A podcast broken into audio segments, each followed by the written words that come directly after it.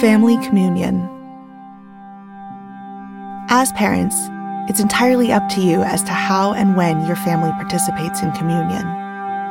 We've included a short guide below as a starting place for your family to discuss the meaning of communion together. Communion is an act of worship we do together as a church family. This is a way for us to remember who we are and what Jesus has done for us. We take the bread and juice, which are symbols that help us remember that Jesus died on the cross for our sins.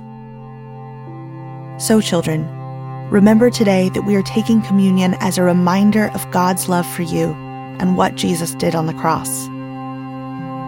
When you take communion, remember that Jesus loves you very much. Let's pray. Thank you, Jesus, for dying for my sins so that I can be in God's forever family.